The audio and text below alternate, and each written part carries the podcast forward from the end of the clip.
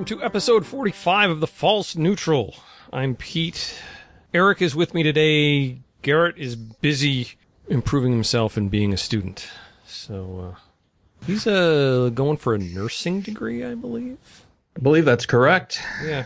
He's uh, being responsible and actually getting a degree that will make him money. Yeah, uh, I think every hospital in the world is looking for nurses. So, Mm-hmm. That's probably a very, very smart choice, but he's a smart guy. Okay. Well, in our little intro stinger, you heard four sound or three, and then at the end you will hear another one. I promised some of our listeners, Chris Maxey and Ferdinand Reich, both asked me about the sounds that I told you I was going to someday reveal to you. Well, nobody ever came close to guessing them. So I'm going to go ahead and tell you what those four sounds are of. Uh, here's the first one.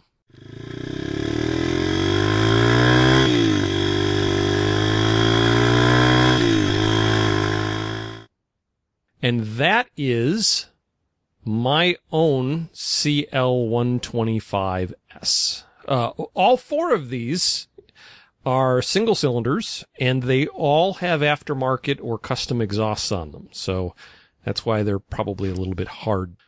Uh, and here is number two.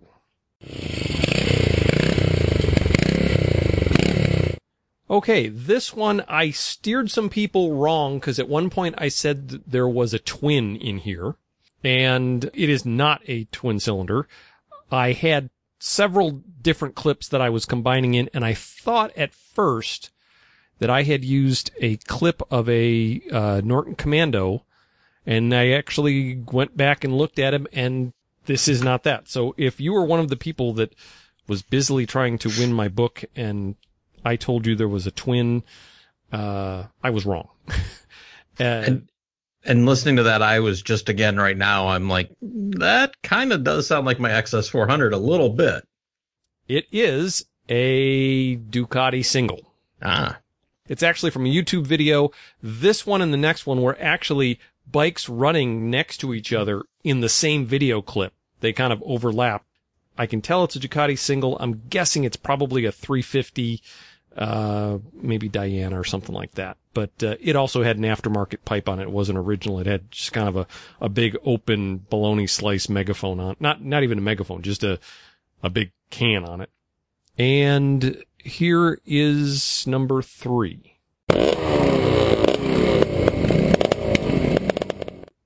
Okay, that's obviously a two stroke. That is a Bultaco Metralla.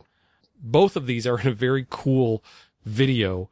The guy mounted a camera looking at his butt behind the seat as he was driving, which was kind of really bizarre, but the, it had a turtleback seat with a little Bultaco logo on the seat.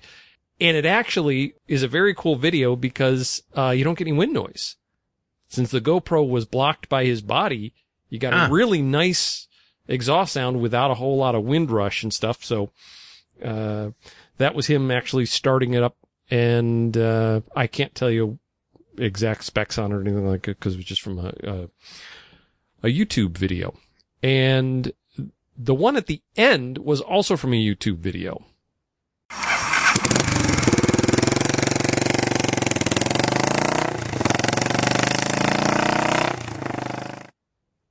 And that one is one that no one would ever guess because it's a very obscure bike that was not sold in the United States. It is a Honda XBR 500, which was the bike that the GB 500 was made out of when they went retro. Before they made the retro version, they made a modern version that had uh, the boomerang Comstar wheels on it and didn't look old and vaguely British, but uh, had the same engine. And that one obviously had an open pipe on it as well. But you can hear it start up, the electric starter kick in at the beginning of the sound, which is why it kind of would throw people off. Because what sounds like that and has an electric starter? Well, I was figuring some bigger enduro or something like that. So yeah, So there you go. Now you know all four of them, and I will keep my book right here on my desk.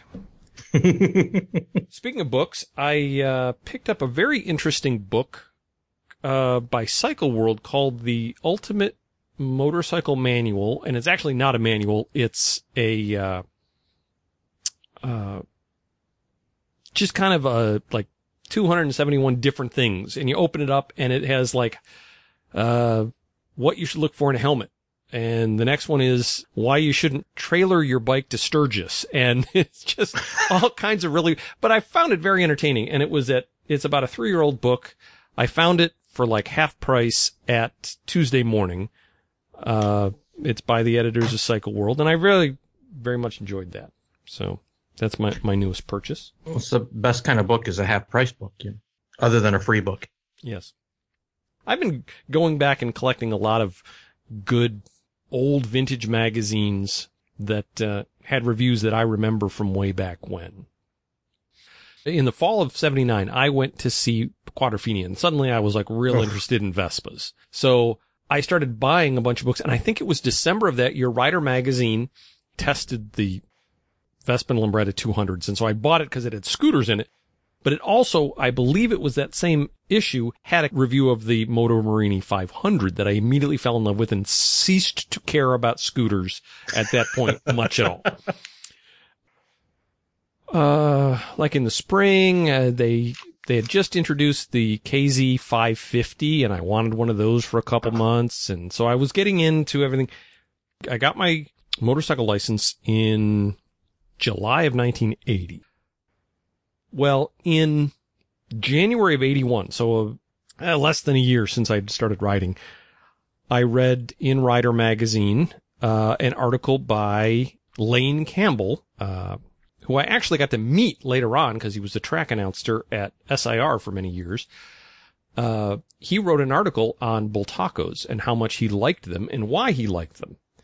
And if any of you would like to read that article, I got permission from Rider Magazine to reproduce it online and uh, published it on my old website from, I don't know, whatever it was, five, six, eight years ago. And I will put the link in our Hooniverse post so that uh, you can go out and read the thing that made me fall in love with Bultacos. Great article. And then a couple of months after that, I want to say like March of that year. Henry N. Manney III, if you remember him, he wrote a column for Road and Track and did a lot of freelance writing back when auto journalists were still a very limited number of people. He was kind of one of the old guard. And uh, he wrote an article on a Bultaco TSS 200 from 1962 before they water cooled their Grand Prix bikes. This is their Grand Prix factory racer. It, made a big impression on me. It kind of cemented my love for Bultacos, but I could never remember what magazine it was in. And it was kind of like, yeah, I remember reading this story and I could even quote like paragraphs out of it. About a week ago, Cycle World actually posted on their Facebook feed the first page of the article. And I was like, wow. And they told, not only did I now know it was in Cycle World, but they told the issue that it was in. So I was able to go out online, find it on eBay. So for $8.40, I now have a copy of that article. I, at one time, well, till a couple of years ago, had most of the magazines I had ever owned, um, going back to the early 80s. And that was several hundred, uh, several hundred pounds of magazines.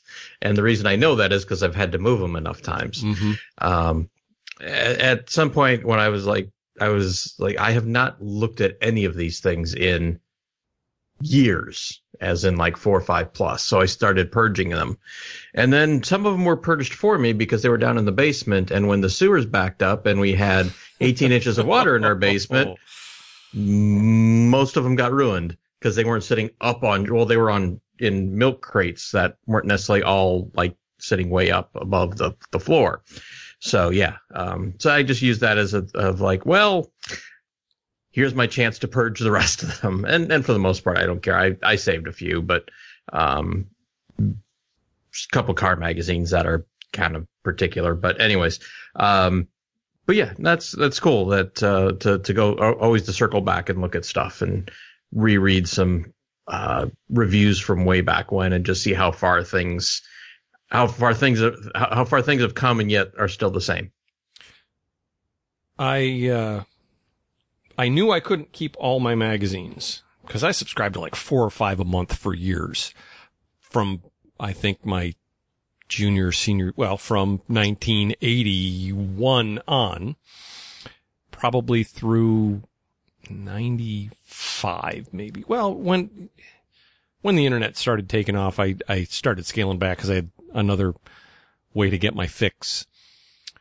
But uh, I used to cut out all of the pages that had stuff I, I was interested in and filed them in vertical files in mm. manila envelopes. And I had BMW and I had, you know, uh, fairings and, and all kinds of either by subject or by brand. Everything that I could think of was in these.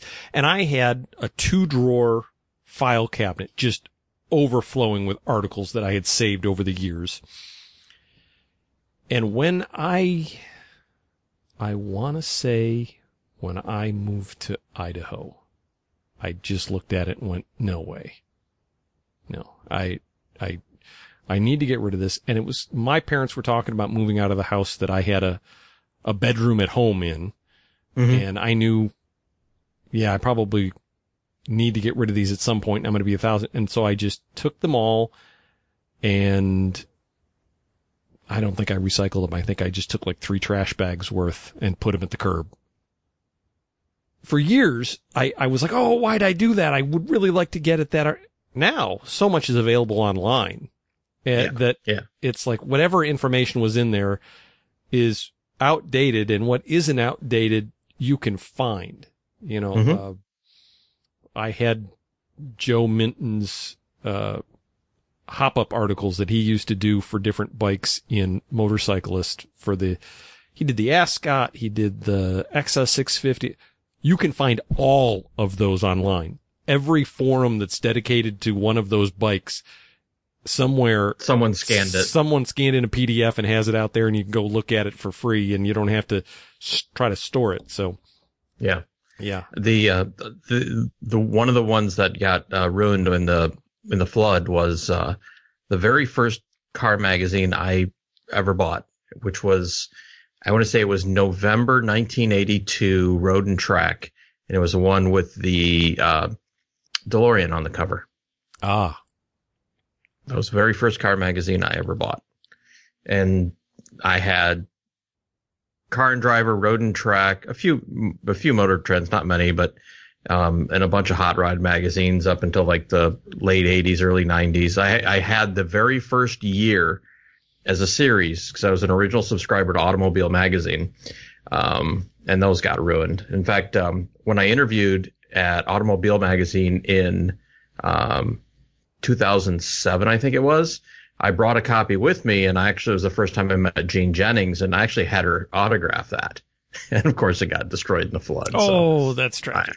I, yeah. So, anyways, that's. uh I, I had a, a really interesting talking about old magazines. I was out at uh, Lynn and Dorothy Mobley, a couple that uh, he actually builds Bultaco motors in the early 90s, he and his wife used to put on a European, uh, classic British and European motorcycle show in Minden, Nevada.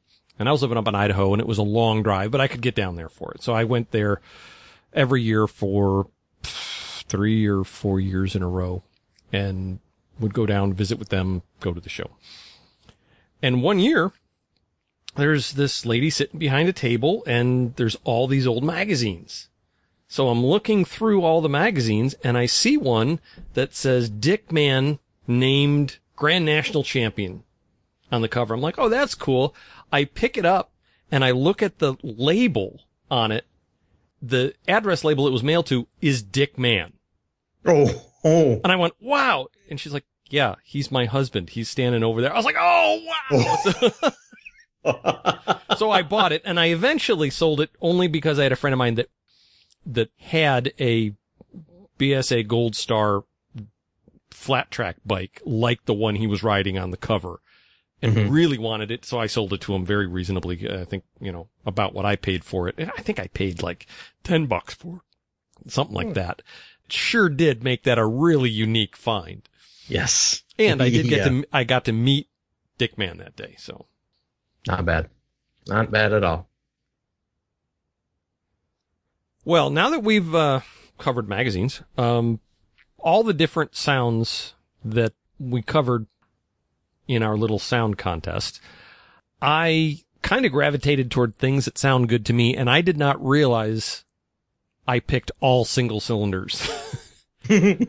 uh, there are very few four cylinder bikes that I really love the sound of. Uh, I can remember, I think it was Fred Merkel's and Mike Baldwin were racing the, the original interceptors and I saw them racing superbike.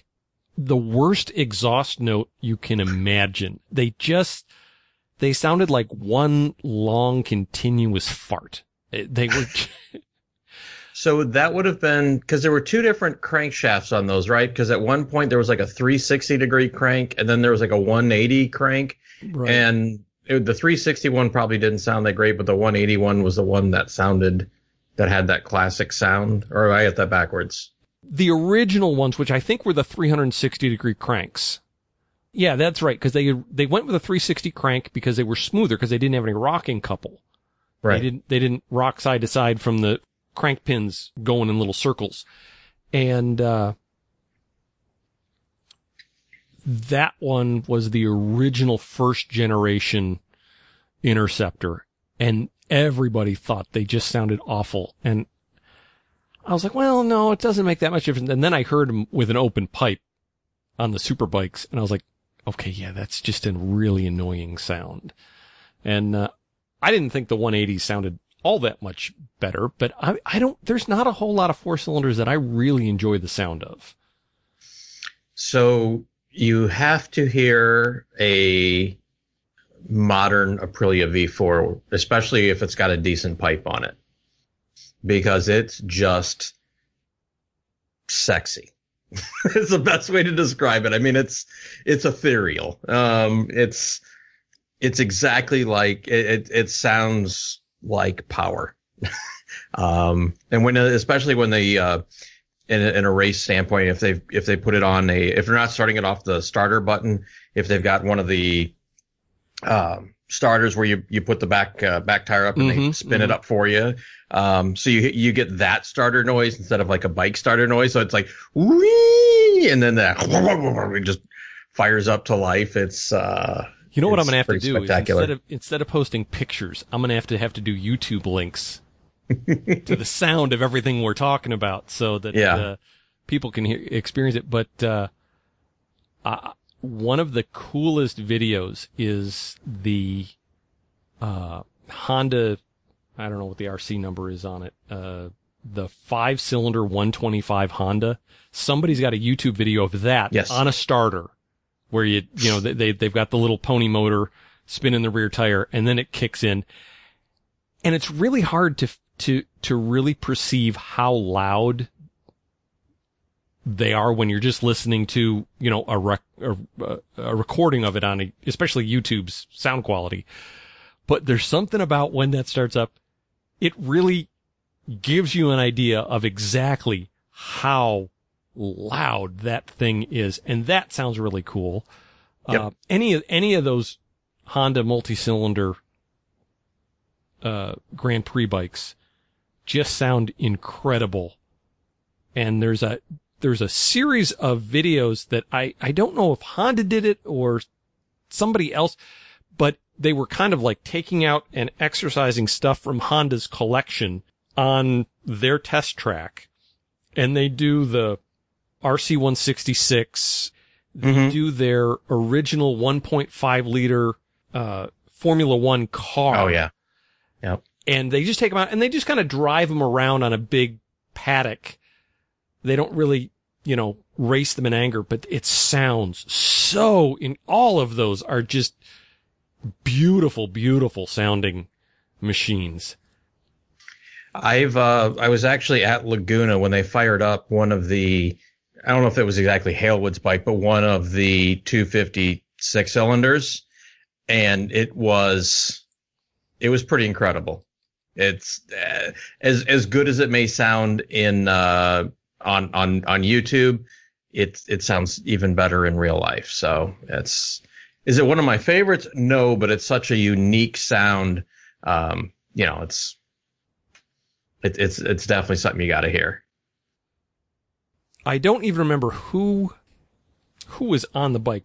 It's like in Finland or something, and one of the old I don't remember if it was an MV or a Benelli four cylinder Grand Prix bike that one of the old uh, racers was was taking around on. I don't know if it was a vintage race or just a parade lap, but it's really a cool video because you you hear it for like 30 seconds before it passes. There's mm-hmm. you know, they're they're in the forest and you can hear it and it's reverberating from places unseen gradually getting louder and you can just tell how loud this thing is. And then it goes by and you get that doppler effect of the you know as soon as it passes you hear the the pitch drop as it goes away and it was like that to me is just pure music and people who aren't gearheads will never get that.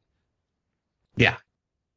So on my list is uh sort of Ducati 851, 888, that time of time frame, those V twins, uh, especially with the dry clutch, that was um, those things. I there's a, I always have a memory going to Mid Ohio and uh, Doug Polen going down the backstretch at Mid Ohio, just at song and then rolling off the throttle to go into the S's there, and it's it's just a fantastic sound. I'll have to try and and find that so you can put that in.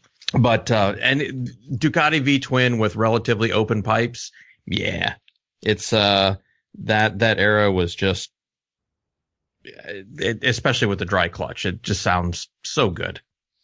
Dry clutches are one of those things that it's got to be on the right bike because yep. there are times it just sounds like your bike's falling apart. I think I've, I've heard some Ducatis that it's like Oh, shut that thing up. Um, Moto Morinis with dry clutches sound really cool. There's another video I have to put in and it's a guy has, I think it's like a 250 two stroke and he takes it out and rides it, but then he gets off and gets on a 500 Moto Morini with an open megaphone on it. Oh. And it just sounds incredible. And unfortunately, there's a lot of wind noise and it was just, you know, obviously a handheld camcorder with the internal mic. So sure. there's a whole bunch of ambient noise and cars going by and stuff, but he just takes it up and goes down the street and back and it just, just sounds incredible. And, uh, and I really like two strokes. Oh yeah. And, and unfortunately, it's like, okay, get, yeah, I, I can't waste my time listening to that. I need to jump to the, to the Morini. So, um, I used to have a playlist of RZ500s with people, especially with people who had put pipes on them, um, you know, doing flybys. So pretty much any V4 two stroke is going to sound really good. Um, and I'll see if I can find one really quick here on, on YouTube. Flyby. So sound probably would have been a better one. So as we're talking live, because this make, makes for great radio. And by the way, my uh, New Year's resolution, like all, went by the wayside. I wasn't going to edit these. Yeah. Last week I edited out like eight minutes total. it took me like the whole week. I just every free moment I was going in and listening to a little bit more. I was like, no, that that I said something stupid. That's not accurate. Pull that out. Or I just sat there and went, um, yeah, uh, uh, uh, yeah. I will tell you another bike that I've never heard sound bad, regardless of the exhaust on it or the tune, is three cylinder Laverdas. Oh, God, oh, yeah. That is just, just one of those haunting, chilling, all your hair stands up when you hear it. It's better with an open pipe, but even with the stock pipes quiet, it still sounds really good. Uh, so would that be like a no? The Jotas were thousand CCs, weren't they? Um, trying to think 750. What was a 751? Or no, No, no, yeah, it was it was the 750 was the twin that looked like the old Dream Oh. motor. right, and- right, right, right. and- Sorry, I was thinking of the triple. Right, uh, the Laverda triple. Yeah, right, that, that so- was thousand and twelve hundreds, and Yeah. they had 180 degree cranks and 120 degree cranks on them. And the 180 degree is kind of weird because it sounds like a four cylinder bike that dead on one, you know, has one dead cylinder that's not firing on a cylinder. It's, it's, uh, yeah, I'm gonna have Yes, edit that's exactly what it, that's exactly what that sounds like. so I, I've just put one in and uh, and I'm listening to it. So As I said last week, if anybody listens, hey, that's just a bonus. exactly, it's radio for us. You're just along for the ride. of course, so many modern bikes they're so over muffled for EP or just you know regulations. Um, it's hard to get that nice sound out of them, but eh, you get it occasionally. Yeah, I am surprised how much liquid cooling changes the sounds of bikes. If you Mhm. listen to like an old air cooled KZ1000, even if it's got a megaphone on it, it's, you know, a real loud exhaust. And then you listen to like, uh, a 600 Ninja. You get so many more pings and, and kind of harmonics out of an air cooled motor that you don't when it's water cooled. I don't know if, if it were going by, you'd notice it because you just hear exhaust, but when you're on the bike, it sounds a whole lot different when you don't hear, all you hear is the exhaust and you miss something when, when they're liquid cooled.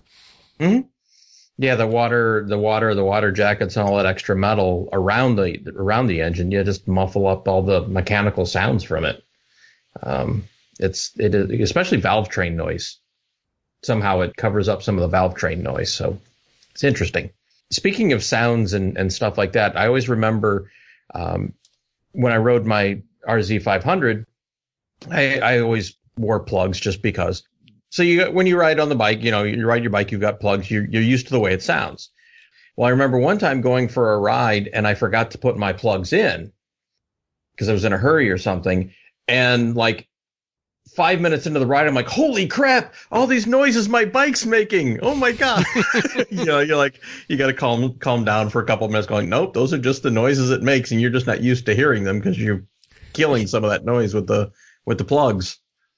Well, if if you go back and you listen to the recording of my 125, the very first one of those four sounds, uh, it's amazing how much the the I think it's the cam chain. Now, like it's it's not out of adjustment or anything, nothing wrong, but those little 125s make an awful lot of noise for an overhead cam engine.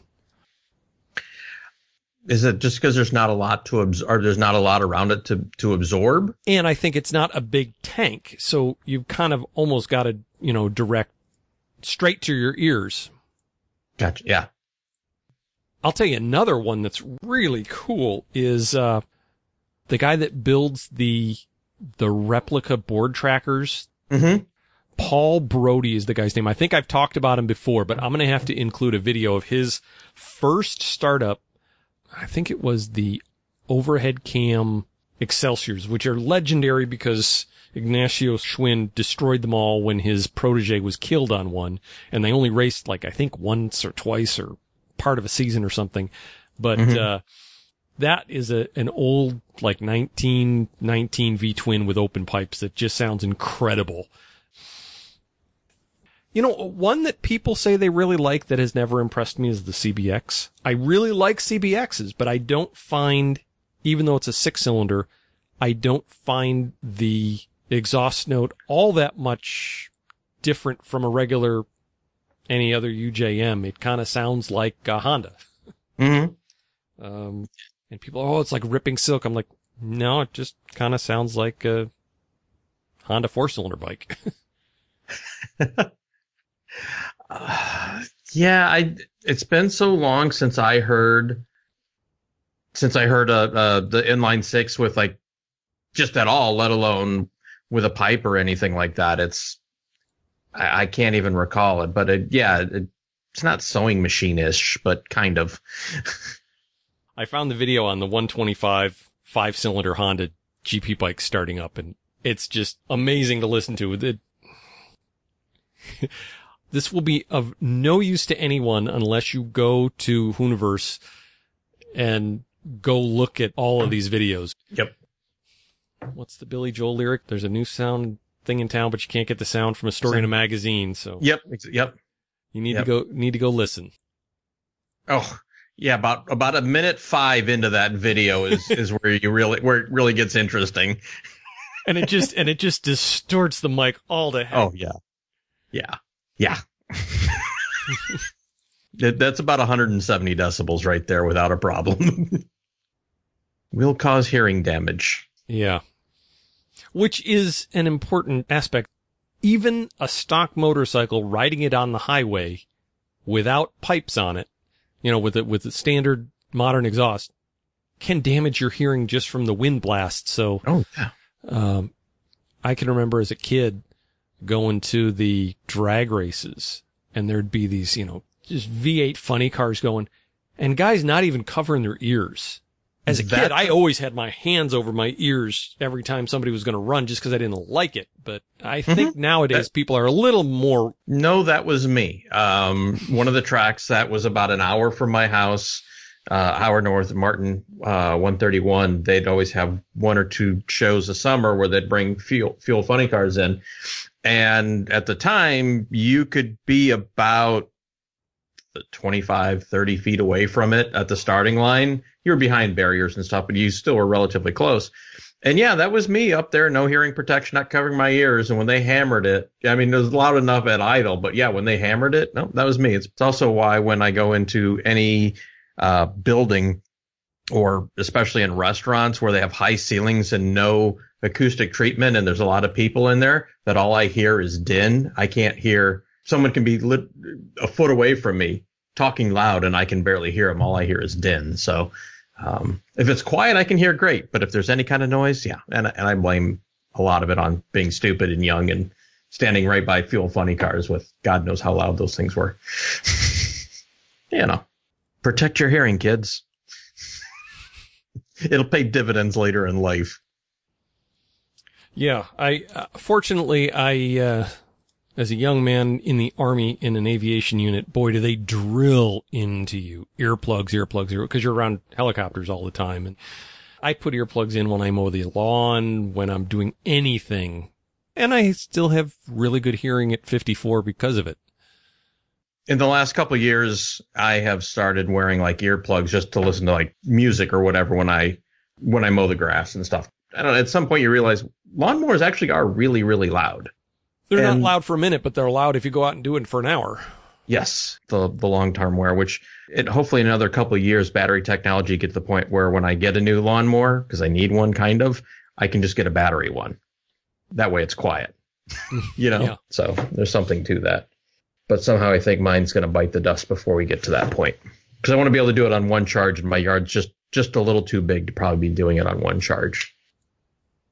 Uh, one thing that I need to include in the Hooniverse post for this, a while back, I got permission to upload to Hooniverse an old Kerker promotional audio tape that they sent out back when they would actually send out a cassette tape to motorcycle dealerships. And it was Kerker interviewing Eddie Lawson, or he was like their Ooh. spokesperson. And it was all about, uh, how Kerker exhausts make your bike work better. The sound of power, I think was it. You can actually click on the audio link right in the article and listen to the, I don't know, it's, it's a minute or two long. And it's got some really interesting exhaust sounds in there that they're talking about. Your motorcycle can't run right if it doesn't sound right. And they compare different exhaust notes on it and stuff. Yeah. Okay. And uh, obviously we're sitting here listening to these as we, as we're recording. I just dropped one in. It's a it was a Kawasaki MotoGP bike from 2008, I believe. And I don't remember if this they ever brought this particular engine out, although they tested extensively. It was called the Screamer, and so this is a uh, 800cc four cylinder inline four cylinder from Kawasaki, and it sounds exactly like a Formula One bike on the fly or a Formula One V10 Formula One like Car. as it goes uh, as it goes screaming by the front straight at uh, Jerez. So I remember that video when that popped up. Everyone was just drooling over it, but I don't think they ever raced that engine configuration. Seeing if I could find an old, uh, yeah. So is this? Wow. Okay, that's a nine minute video, but it's got a bunch of different stuff in it. But what I was looking for was an old MV Agusta Grand Prix bike. Oh, yeah, yeah. And it's is Kirby Park. So I'm going to guess this is vintage on road racing in Ireland kind of thing, based off of the signs and there's a roundabout and stuff like that. So could be UK, but I just found the video I was talking about. Uh, it was an MV Agusta 500 ridden by Giacomo Agostini in 2005 at uh, Imatra in Finland. Oh, okay. At a vintage race. And, uh, it just takes forever for the bike to get there and the sound just builds slowly. It's it, another good impression of exactly how loud these things are. Yeah, the um I came across an old early 80s race uh Grand, you know, MotoGP, well what was kind of called before it was called MotoGP, but um and it was like a race from like Finland or Sweden or something from like 81, 82, where they had like three or four cameras for the whole race, right? it's like, right. It's like, it's funny to watch just what racing coverage was like back then and how little of it you actually got. Um, actually, most like, almost like being at the track because you see two, two, three corners if you're lucky. Right. Well, I'll yeah, tell you, another, cool. one of, one of the, my favorite sounds with the right exhaust are Triumph Tridents and BSA Rocket 3s, the old vintage three cylinders. Triumph triples usually sound pretty good. Um, not all, but most of them sound pretty good, uh, especially if they've got a reasonable pipe on them. There's one of, I just put in the Skype chat. One of, I think, the best showcases of exactly how good those can sound. It's a, it's a built custom that sounds pretty cool. You know, and a lot of people really love the sound of Harleys. Uh, the, the potato, potato, potato, it just no. doesn't do a thing for me. And it's nope, not because neither. that syncopation, it's just, they don't have much character. They just have volume. yes. Yes. I think that's a good, uh, good description of I that. think some of it is that you usually don't have a whole lot of RPM changes. You know, you're cruising around two, 3000 RPM driving around. So they always sound the same the the thing that's always stuck in my head with Harleys, especially with people who put pipes on them, is they'll whack the throttle and you get a lot of noise, but there's not a whole lot of acceleration to go with it, right? I mean, it's like it's like there's a whole lot of noise that seems to be going on forever, and there's not like they're really accelerating away from you, right. so it'll go away quickly. It's just now I I have to say I have seen some of the some of the dedicated Harley drag bikes. Oh well, yeah, that are that are really impressive, and they have no cylinder finning on them. You know, they they're just a quarter mile bike, so they don't even have any cooling fins on the cylinders. But again, it's just a massive wall of sound that doesn't intrigue me. It just like wow, it still sounds like noise to me. Yeah. yes. There's a difference between noise and music. Exactly. I was gonna say there's no musicality to it. So, um, it's uh, you know, and it's like like music, it is a taste thing too, though, right? I mean, because there's how many people think that Harleys are the greatest sounding thing ever. So it's like, okay, you say so, but uh, yeah, don't uh, do not agree. Now, I, I have to say, I was really surprised. Somebody I just said I don't like four cylinder bikes much.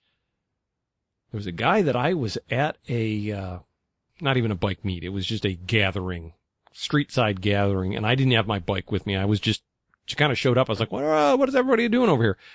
And a guy had a Seca 2 in Europe, the Diversion 600, XJ 600 Seca 2, which is a not terribly powerful or impressive motor. This guy had open exhausts on it. And I was like, well, that, that's just annoying and stupid. he pulled away and just didn't romp on it real hard, but just kind of gave a nice smooth twist to the throttle in first gear as he was out into traffic. Mm-hmm. It sounded really nice. And I was like, wow, that, that did sound good. Overall, I am, I am not a big proponent of super loud bikes. I think they do more, more, I know loud pipes save lives and all that, but I think they cost us goodwill yeah. among the public. Yep, I agree. And, uh, I say that when I had my Honda FT500 Ascot, it had a White Brothers cam, carb, pipe, and it had a SuperTrapp stack. The stack of discs and there was, I don't know, 12 or 14 discs in there. and it was loud enough that we rode to the racetrack and one of my friends that was on a, on a Goldwing says, you need to ride the back. I'm not riding behind you anymore. It's like, oh, okay. And I thought about that years later when I was riding with a group of spiders and one of the women in our group had a obnoxiously loud pipe on her spider for no apparent reason other than her husband had a Harley. So mm. loud is good. After a couple minutes, I'm like, oh, she's got to get behind me. I got to figure out some way to get, I'm going to pull over and stop for a while or something because I need to get away from this exhaust noise. It was really annoying. And I kind of flashed back to riding the racetrack on my bike and going, oh yeah, I was, I was kind of being a jerk. I am. Um, I always remember uh, one of the reasons I was never like big into some of the vintage racing, especially like 70s bikes, is um, I was helping friends out at a. It was a combination. We were a race where it was like modern bikes and then some vintage classes or racing too, and we were pitted near a bunch of people with like CB 350s and you know 350, 450, 500 four cylinder twins, whatever, and all of them just had megaphones on them. Mm. And it was just like after about an hour of that, you're just like, no. it just, I mean, I understand the appeal to a point, but it was like, it just got to be too much. So yeah. it's like, um, and nowadays I don't think you can do that. I'm, I'm pretty sure everyone requires you to run some kind of can on it to for for noise attenuation. So friend of mine, we were talking about noise limits and stuff, and he says, let's face it, the only noise meter you need to care about is the sheriff's ears. if you get pulled over, it's too loud, regardless of what the decibel level is. And if you can get away with it, it's not too loud. But I, yeah. I don't necessarily subscribe to that because I think there are a lot of people who get annoyed who aren't law enforcement people who are just going to complain about those nasty motorcyclists. They just are annoying. And then they want to do things like not let you drive in the city center and stuff like that, or not drive on the scenic drive because all motorcycles are really loud. When nowadays they're not. Well, uh, on and it's for that reason I think that um, really nice drive, um, but you can only do it in a car. Is 17 mile drive mm-hmm. south of Monterey. No motorcycles allowed on that road. Yeah, that's a private road, isn't it? I think technically it is, yes. And, and I know the AMA has really fought saying, hey, wait, if the state licenses motorcycles to ride on the roads, you can't arbitrarily say there are some roads you can't drive on. But I know that's one that, that it's a private drive and they can do whatever they want because it's not the, yep. the state permitting you to be on there. So I, when the, that, that also reminds me of a funny story is, um, Supercross legend Jerry Jeremy McGrath, who I met a few times. He's a pretty decent guy. He lived in a subdivision or a community in California where he could not ride motorcycles in or out of the community. Interesting. And he's a supercross champion, you know, and it's like, yep, no motorcycles allowed. Well, you could have them, but you could not start them or ride them within the community this past uh, trip we took to Quebec City, in the old city, you cannot take motorcycles in there. They have signs saying no motorcycles past this point. Hmm. So, and I'm sure that is a sound issue. Yeah, um, probably. Wait, I'm sorry, Quebec City? Yeah. Okay. You said Quebec City, and that's what I heard. And then that Montreal registered in my head. I'm like, oh wait, I'll, I'll ask Benjamin. He lives in Montreal, but obviously no. I'm trying to think if I know anyone who lives in Quebec City, but I don't think I do, which is unusual considering all the Canadian motorcycle racers I know. Quebec's quite a ways from where you are. yeah, no, but what I'm saying is from going to going to races up in Canada and oh, knowing uh, all, yeah, yeah. all the guys who race mm-hmm. there. Off the top of my head, I can't think of anyone who's from Quebec City. as we're including videos here and talking about sound, uh, I can't not include a uh, a Bultaco. Yeah, a, a Bultaco Pursang out in the desert.